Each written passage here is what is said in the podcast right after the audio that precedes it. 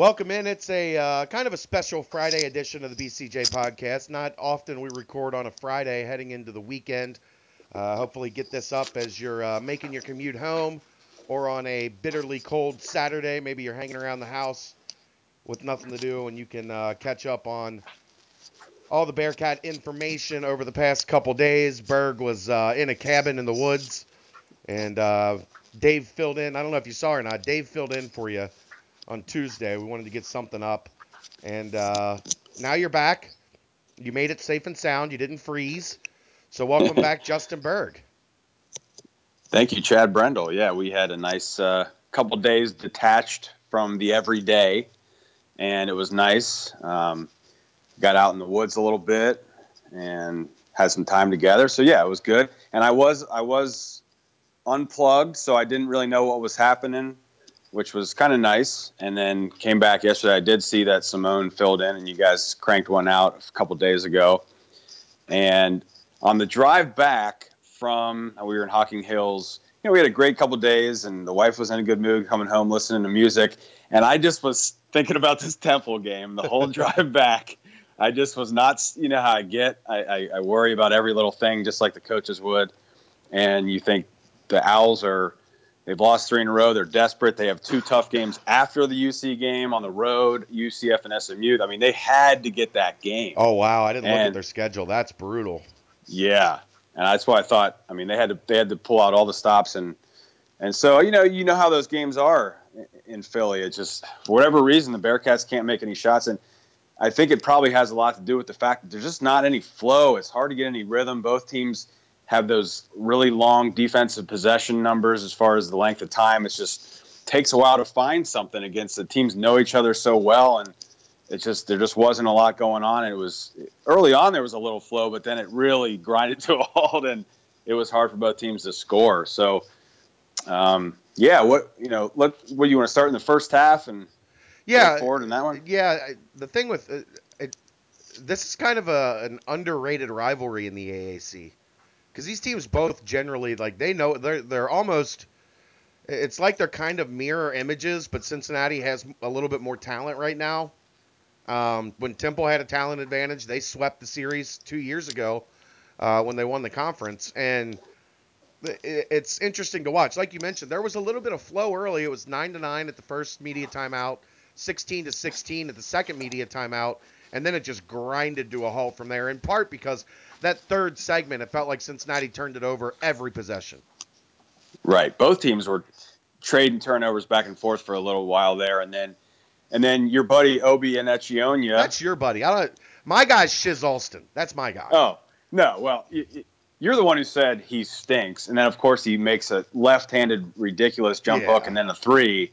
And I knew that three was in because he already got one to go. I was like, that's in perfectly, and it swished. And but either way, you know, Shizz got going, your buddy, and he was hitting some shots. And like you said, UC was turning it over, and it just next thing you know, they're down six, eight points, and you're like, how are they going to score? It's just one. Some they just have those games sometimes where, you know, Kyle Washington was the only guy who looked like he could get some buckets, and he gets his second foul with I believe what about eight minutes to go. Yeah, it was it was right at I think the uh, the eight minute media stop. Which which was probably about eight minutes later than we all would have predicted. Well, let, us talk about Kyle for a second because yeah. actually we talked about flow in those first couple segments. In those first couple segments, Kyle looked it looked like it was going to be YOLO Kyle, where he was just taking every bad shot on the planet.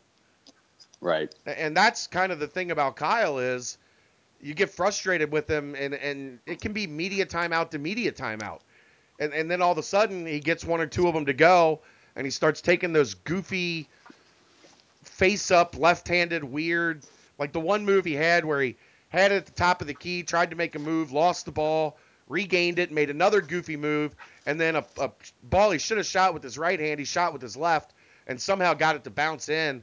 And, and it felt like from that point on, Kyle was kind of like, all right, I'm going, let's go.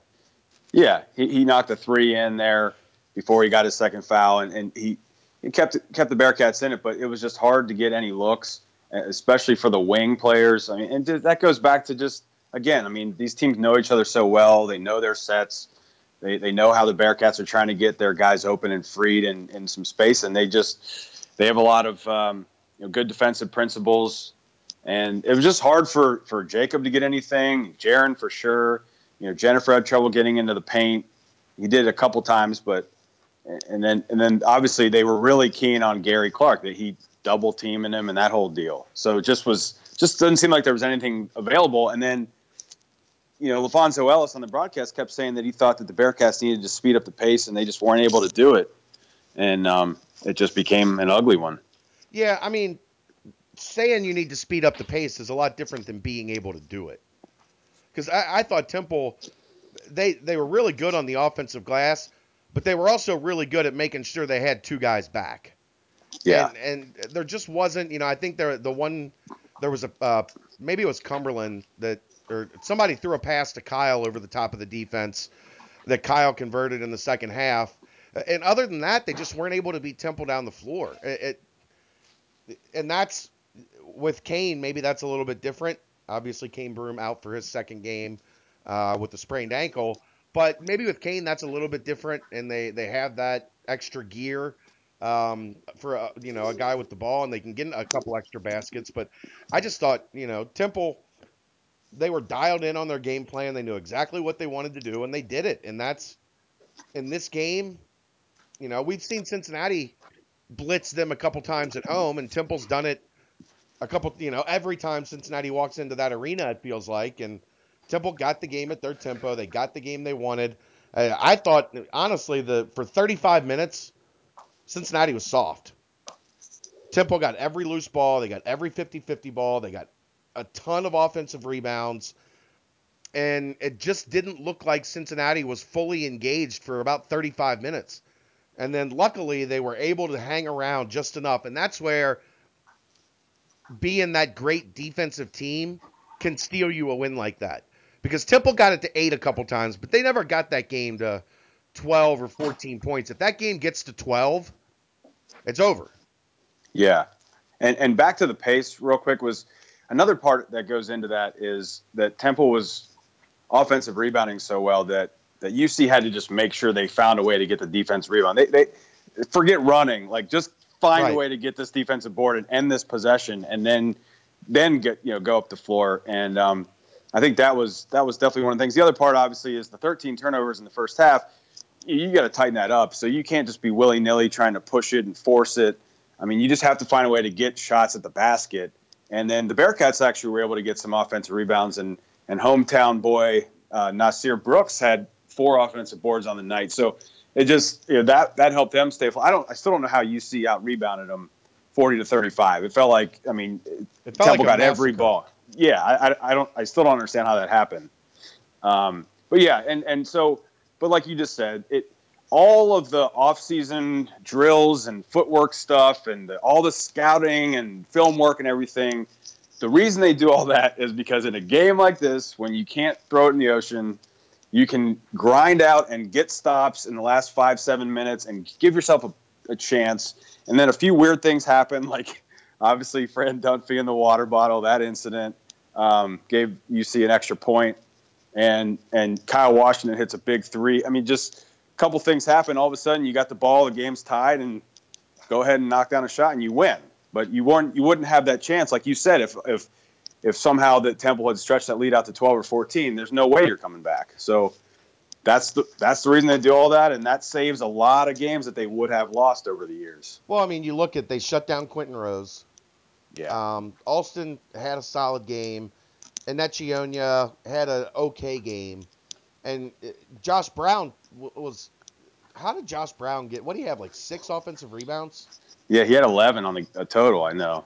And he was all well, and that's playing them is a lot. And um, everybody's favorite guy, Rick Boring, um, and I on the Skinny podcast talked about uh, Xavier playing Marquette, and because they shoot so many threes, there's long rebounds, and it's you're kind of in no man's land because if you have position it goes over your head. And I, I thought Temple just did a really good job finding the ball where Cincinnati was kind of looking.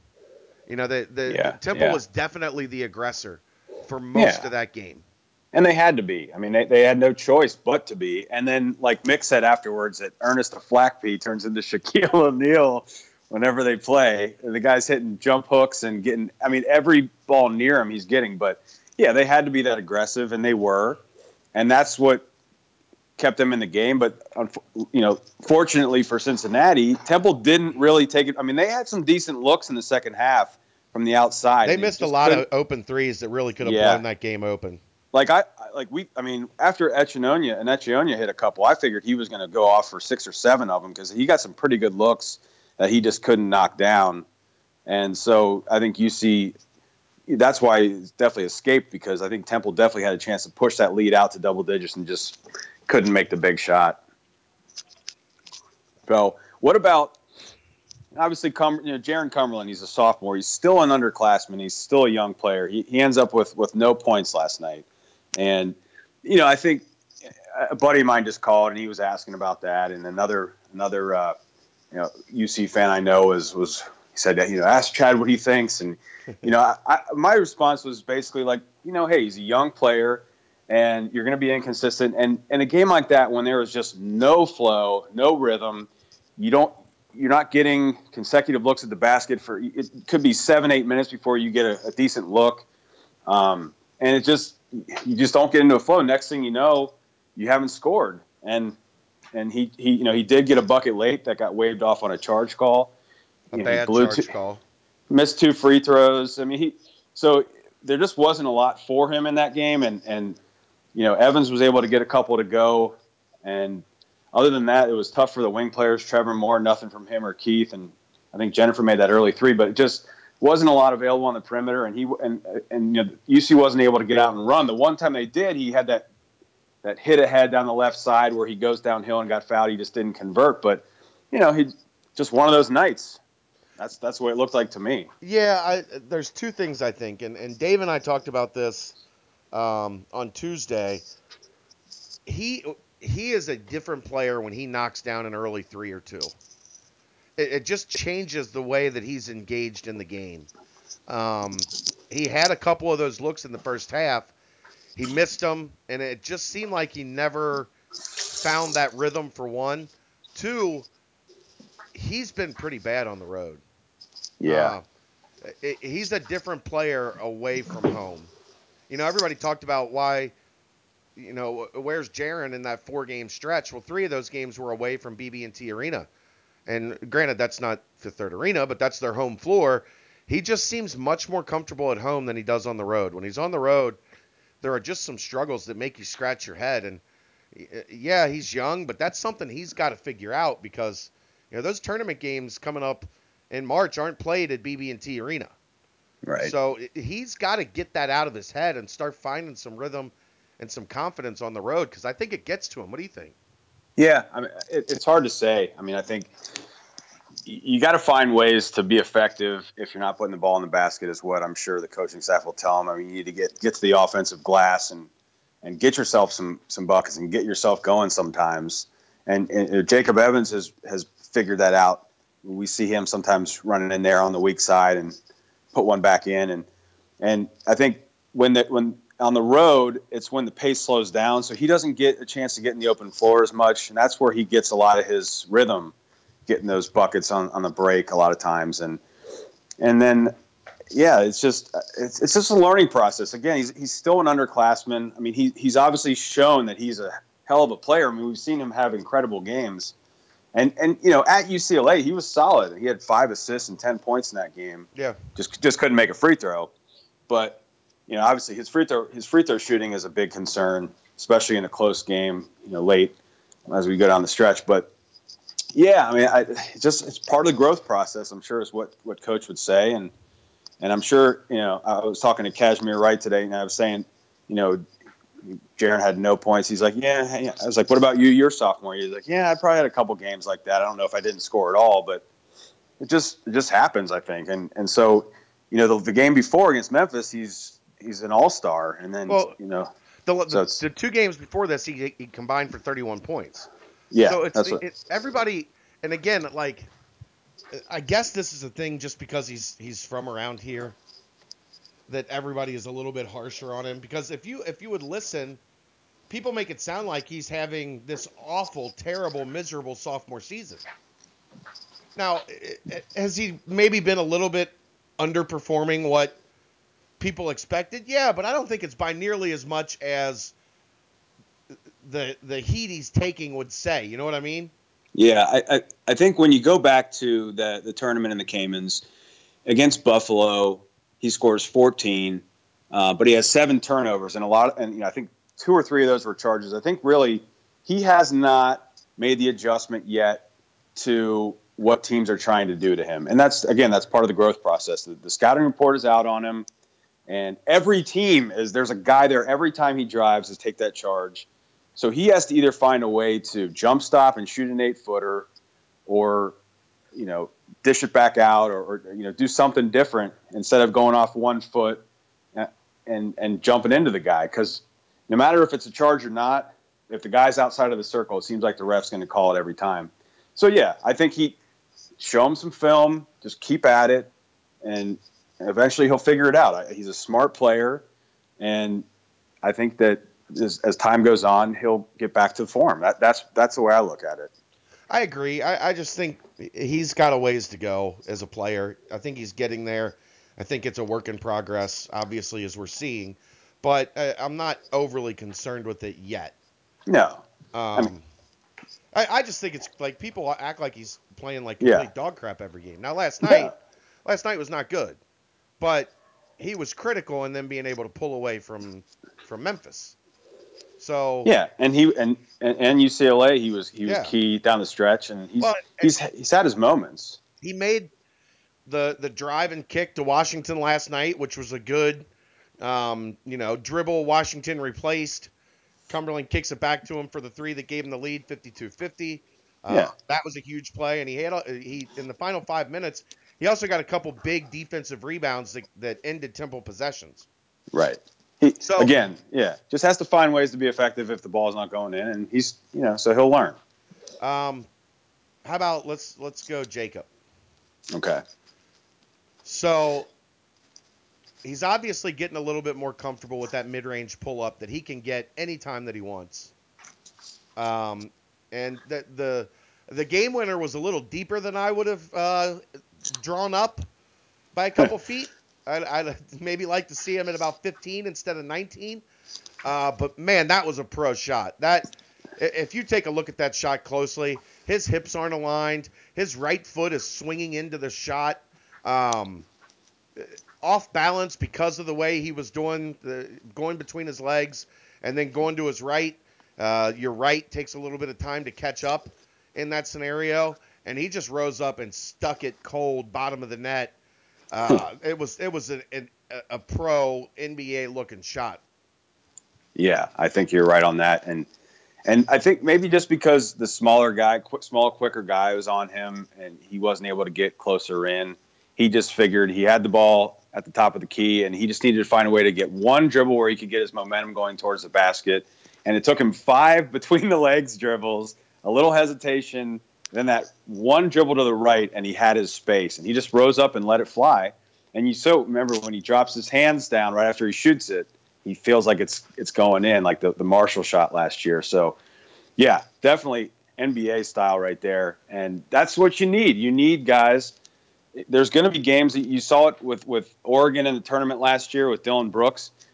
You need guys that can hit shots, and I forget who their other guy was that was that was hitting them too. But and and that's what they got with Jacob Evans. And and Mick said before the season that that's what they were going to look for out of him is when they you know late in the game put the ball in his hands and and you know as far as him running the point guard spot, that's going to help him moving forward and, and especially at the next level if you can add any anything you can add to your game that uh, teams are going to want from you, then all the better. So, you know, what do you think about his his chances? I remember we we, we looked at him last year thinking like, is he going to stay all four years? And I don't think he had the kind of season last year that we were too worried. But you know, what are you hearing from your sources now?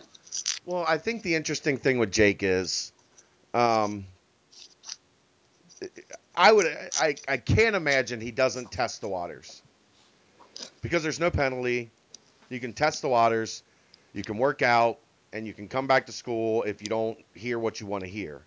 Right. What what is concerning me a little bit now on that, and then I use concern in uh, you know not in a in a terrible way, but in terms of you know what the team looks like going forward. Um, he's a guy.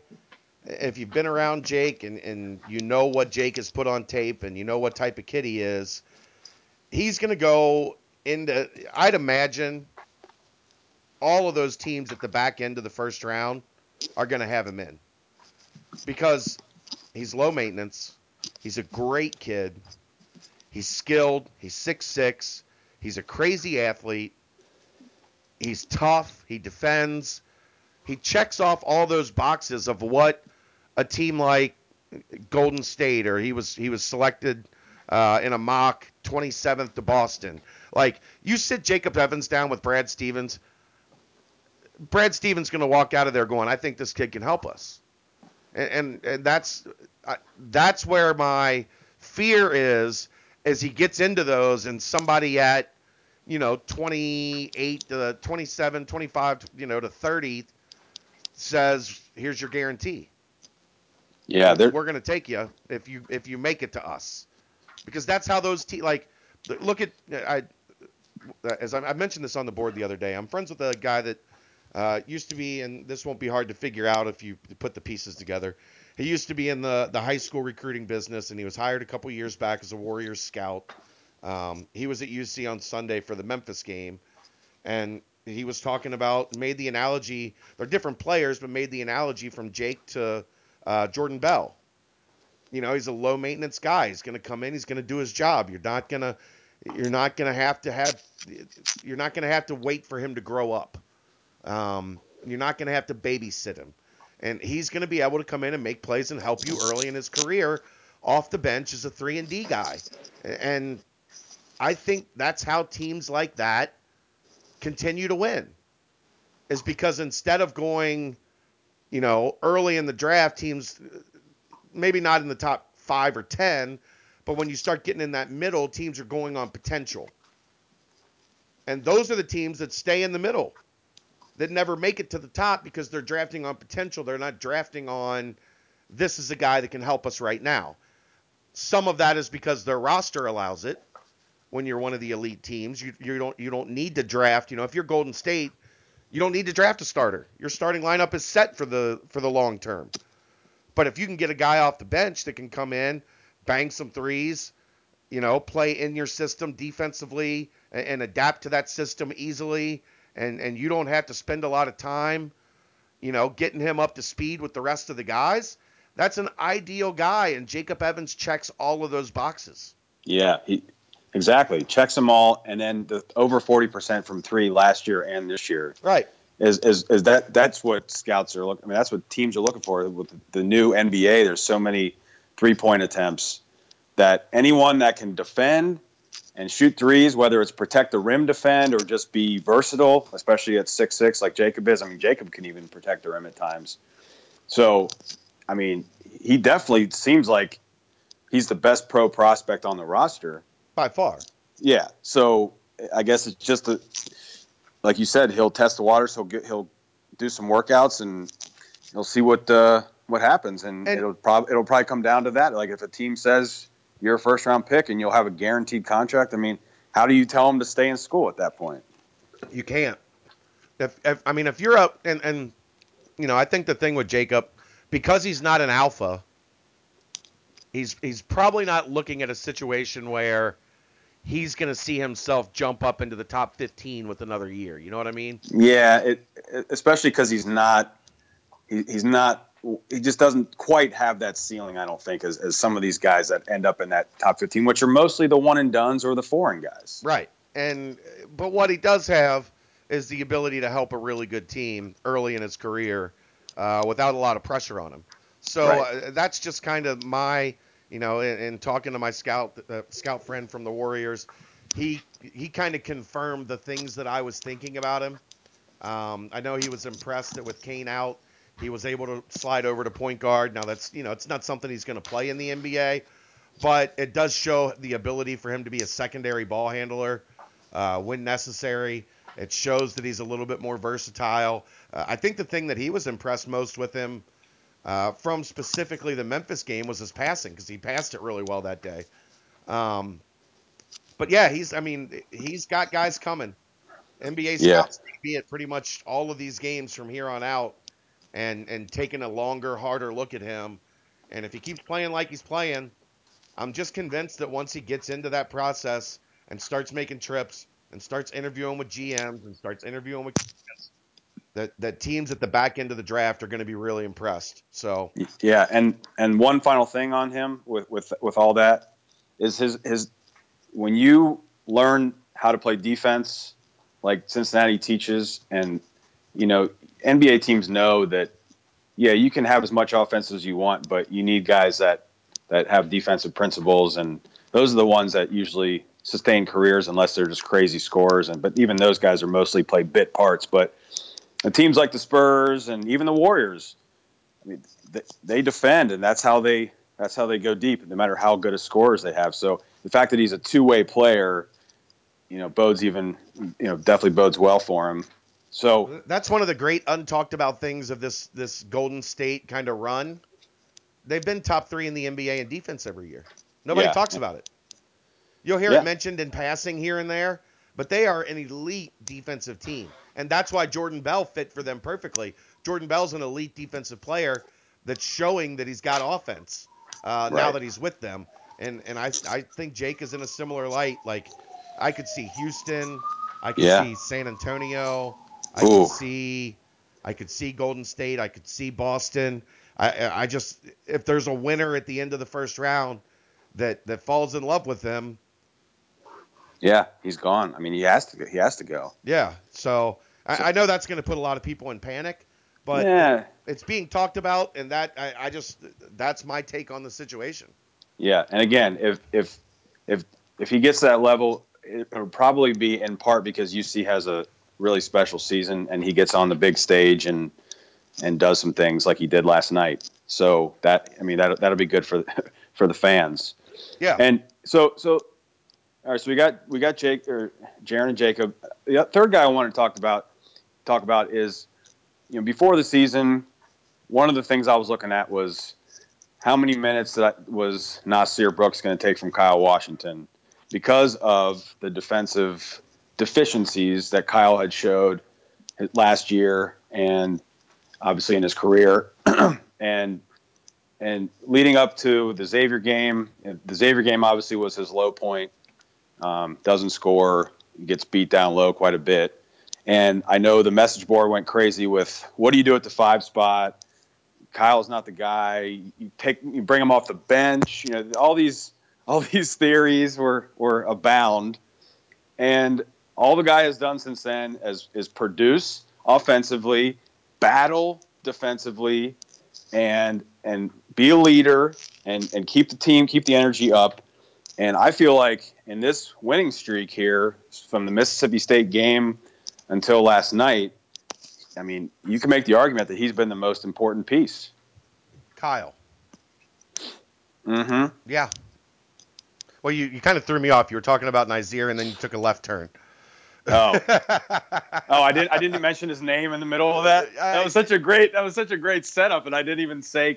I thought I, I said how many minutes Nysier Brooks was going to take from him. So I Ah, thought maybe that gotcha. that had. I thought that that was the the lead in for you, but but yeah, I mean he I he for a minute. yeah. But anyway, so yeah, so like I said, he's he. I mean he's a big factor, on, and and like Mick said, we're you know we're pretty good.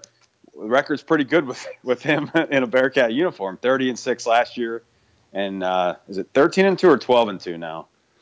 Uh, thir- fif- uh, 15 games so far, 13 and 2. Okay, yeah. So forty three and eight with Kyle Washington in the red and black. Yeah, I mean, he, he yesterday, I mean, he carried them, especially in the second half. Like, that was the Kyle Washington show until Jacob hit that three, um, or hit the, the two to win the game. Um, yeah, he, he's been, his effort defensively has been much better this year. Um, he's still never going to be a great defender. He still, at times, uh, gives up post position that's too deep.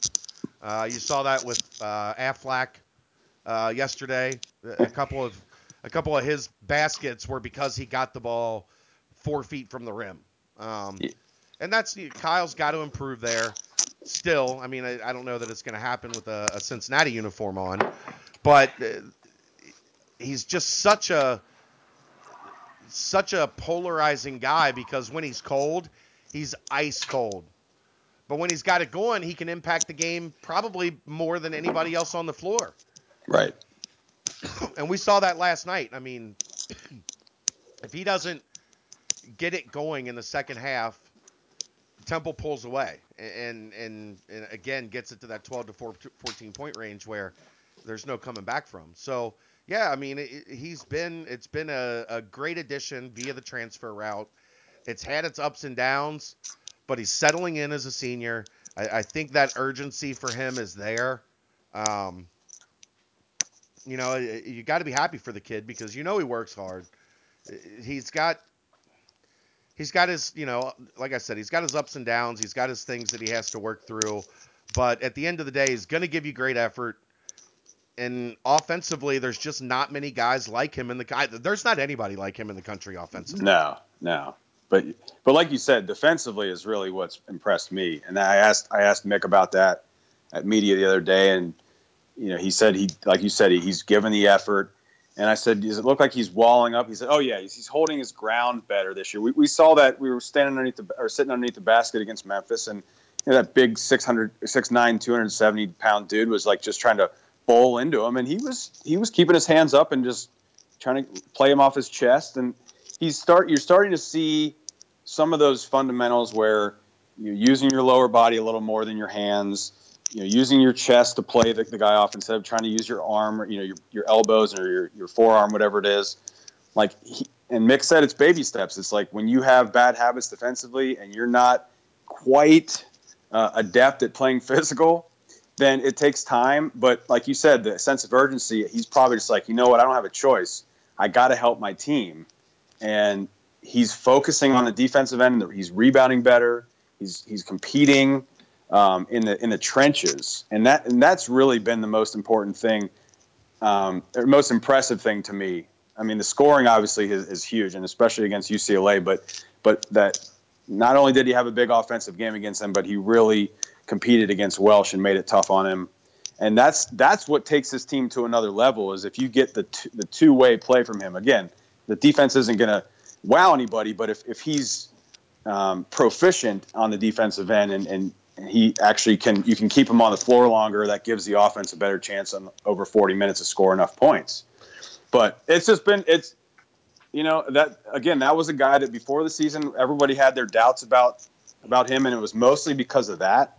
And he really hasn't gotten in a ton of foul trouble either. I mean, last night was standing. He, he he's been he's been pretty solid. I mean, other than the Xavier game, you know, he's he's been very important and and so we'll see uh, you know how that if that continues. But um, I mean, he's he's now it's like you know Nysier is just if somebody's in foul trouble or you give him a couple minutes here and there. I was thinking that the way that Nysier was playing last year before he hurt his knee, that I thought he was going to come in and get 15, 20 minutes a game and take a bunch of his minutes, but so far it hasn't happened. Last night, if we're being honest, I, I was more comfortable when Ellie was on the floor at times. I know. He didn't see a lot of time, but when he was out there, the way he moves, the way he is such a menace defensively, and the way he hits the glass. Um, that that battle is going to be interesting when we get to next year uh, yeah. between Ellie and Brooks. I, am really interested to see uh, how exactly that plays out. Let's. Uh, I think that's that, that, about wraps up last night, does it not? I believe it does. Let's uh, let's talk about the other game last. Well, there's two games last night in the AAC that were of uh, quite a bit of importance near the top of the league. Uh, it, it's pretty well uh, well believed that SMU, Cincinnati, and Wichita State are the three top teams in the league. Um, SMU made Houston look like Wichita. You mean? Or yeah, Wichita made Houston look like Grambling State. Yeah. I mean, they just beat the dog crap out of them from the opening tip to the final buzzer, about as bad as I've seen. You know what's supposed to be a decent, you know, tournament type team or team that want, you know, wants to compete for a tournament bid. Uh, they just beat them to death. It was unbelievable. uh, watching Wichita State play it. That's one of those, you know, they say you you have five games at your best, five games at your worst, and what you do with the 20 games in the middle determines your season. I can't imagine they're going to play a better game than what we saw them play last night. Holy cow! Yeah, and Houston play a worse game, but to me it looked like Wichita just got going and was hitting threes left and right, and and before Houston knew what hit them, they were down 15, 20 points, and and uh, Wichita just had had it going. I mean, they just had an incredible rhythm, and you know Houston. Houston's a little better defensively, like they're getting better each year. But I think when you get barraged like that on the road, it happens to the best of the teams. Next thing you know, you're just out of it, and the other team has all the confidence in the world, and then guys who usually don't make stuff start making it, and like Shaq Morris is hitting threes, and it's just all right. This game, let's just get this game out of here and move on. The interesting thing with Wichita for me, there's been a lot of like hype about their first their first AAC game against UConn on the road, and this was their first home game in the AAC. Like, there's a lot of emotion and, and energy that they've got invested in this, uh, being you know trying to be a an integral part of this league now. I wonder what happens when some of that that excitement wears off. Okay. And Yeah, you settle I didn't- I in. Yeah, you settle into early February. You know, and and now you're actually experiencing that um, dog days feeling instead of that.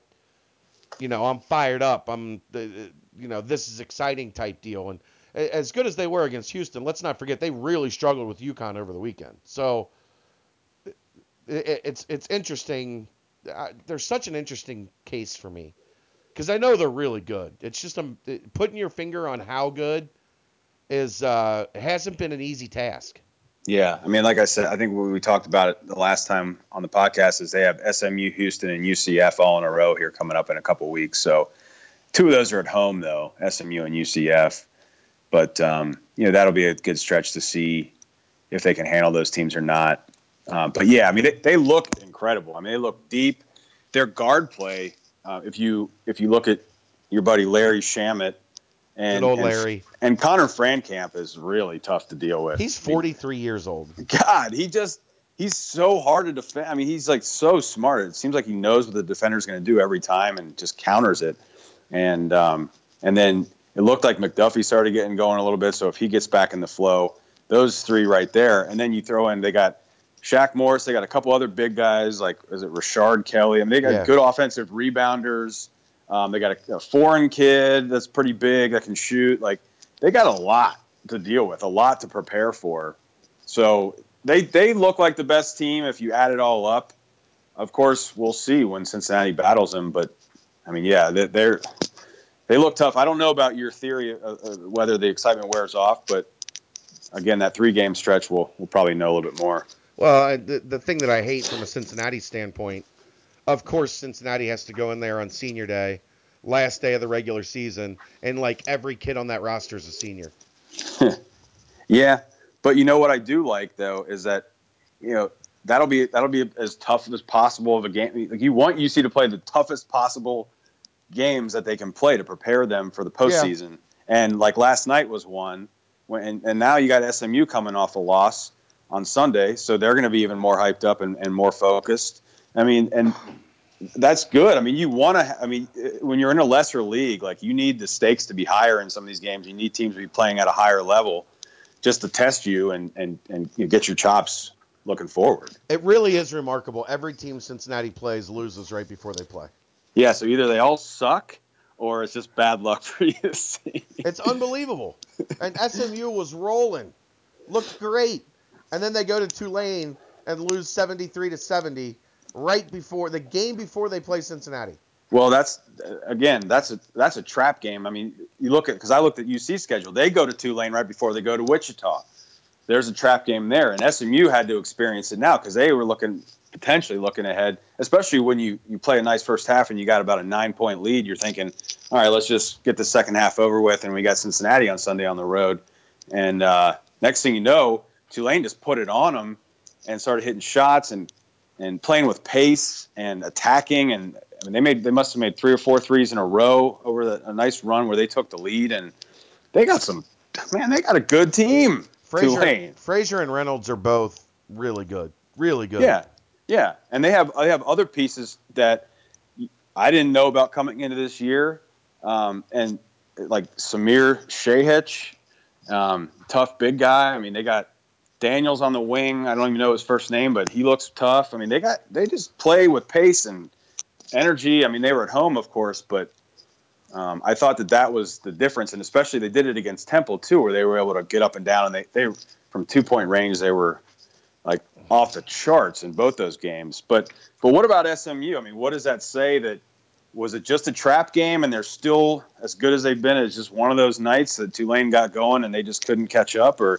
I think is are they not as good out. as we thought? Yeah, I, well, I mean, like we we talked about our concerns with them, and you you at that point you have to give them credit because they didn't show the things that we were worried about yet. But still, those concerns don't just magically go away. You know, like replacing those guys at the end of uh, replacing Sterling Brown and and uh, Ben Moore. Uh, that's not easy. It's not an easy task. And, and then you take out their best player and Semi Ojeleye. And, and that, when you get into those type of games, you know, Tulane starts coming back. Well, last year you had three guys that when Tulane started coming back, one or two of them was going to step up and say, we're not letting this happen. And they're Right. going to get out of there with a 72-70 win or 70 74-73 win. Well, last night they didn't have that. And and when they got punched, they weren't able to to withstand it. And that's I think Well- what surprised us is we weren't in more of those situations earlier yeah. because Well, they they've won comfortably most of their games. Right. Well, I'll tell you this though, and I, you know they had one of their key players was out with an illness last night, Ethan Chargois, and he's a freshman, six yeah, nine. guy. He's, he's a shot blocker. He's a he's a forty plus percent three point shooter. He's a sixty one percent two point shooter. Uh, he's a rebounder. He's six nine. So that you take him out of the equation, that severely hampers them on both ends of the floor. Yeah. They had to play a lot of that matchup zone. So I mean, that would. So I would. I mean, I would. I would definitely give Tulane credit. I mean, they're much improved. I don't know that SMU is uh, when you're not that deep and you take away a six nine kid who can shoot threes and protect the rim. I mean, it, you know that that that big loss. explains it. That Yeah. explains it as far as I can see. Um, and again, with the the trap game scenario, and they just having the lead at halftime, they just wanted to get it over with and get to Cincinnati, and and Tulane just happened to get hot and uh, and pulled ahead, and SMU just couldn't figure it out at the end. So I, I mean, that's really the story is because I once I went back and watched, I was like, wait, where was Chargois? I didn't see him, and then I just looked and saw he had an illness. So I don't know if he'll be ready for for Sunday or not, but he definitely missed that game. That would be big if they're lacking any big men against yeah, the but we, Bearcats. And yeah, we want turnaround. Yeah, we need him at full strength though. We want to play every team at full strength. Coming off a loss, I don't care. Want the Bearcats to play the toughest possible schedule going into this, uh, you know, going down the stretch. That's that's the only thing that's going to make you better. Dave and I previewed SMU a little bit, so I don't think we need to uh, to get too deep into it. Yeah, Um, on Tuesday we went over it, so if you want that podcast is on the board, uh, or you can check the uh, the SoundCloud account, it's in there. But um, big game, a chance to start for Cincinnati, a chance to start three and zero, and uh, yeah, you've got a, a trip to South Florida and UCF coming up. Uh, South Florida is miserable, so you know you're not worried about that one too much. Um, but we're just worried about watching that one. Yeah. Uh, but yeah, it, it would be nice to, to get to, to start three zero, and and then SMU ends up with two losses. yeah. But it, to me, I you know I was just looking at their, their games, especially their losses, and and Ben Emelogu in their four losses only has only had three threes total and seven points per game, and he's a guy who's second in the country in three point percentage at over sixty percent. So I'd say that close to the top of the scouting report for the Cincinnati coaching staff would be to, to put the clamps on Ben Emelogu. That'd be the first thing I saw, and then it, to me, it looked like Tulane. They play with a little pace. Same with TCU, who scored 94 on SMU. So, you know, UC will be at home if they can get Cane Broome back. Try to get the ball up and down because, as we've seen against SMU, it's hard to get against the hard to get into the paint against them.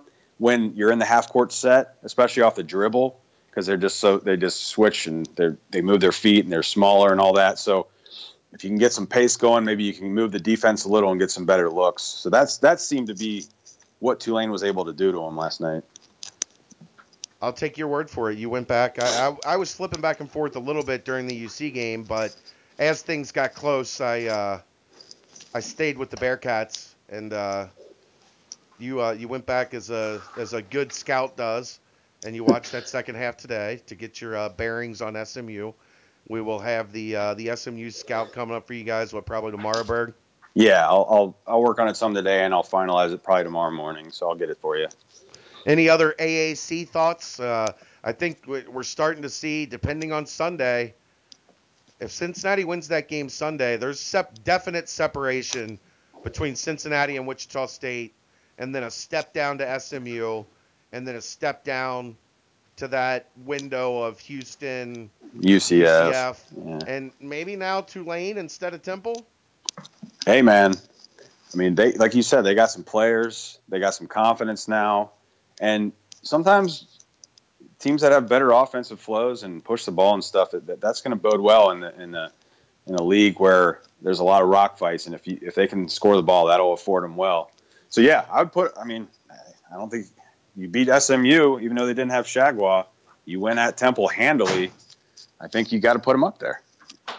I mean, yeah, that beating Temple at Temple that kind of gives you the edge over Temple. You would think, right? yeah, I would think so. All right, man. Well, I will. Uh, I will see you Sunday at BB&T Arena, 6 p.m. tip off. It should be a big game for the Bearcats. I believe that one it's sold out except for uh, there are some general admission tickets in the student section because I don't think the students come back fully until Monday. Okay. Well, so, either yeah, it should be sold out though, right?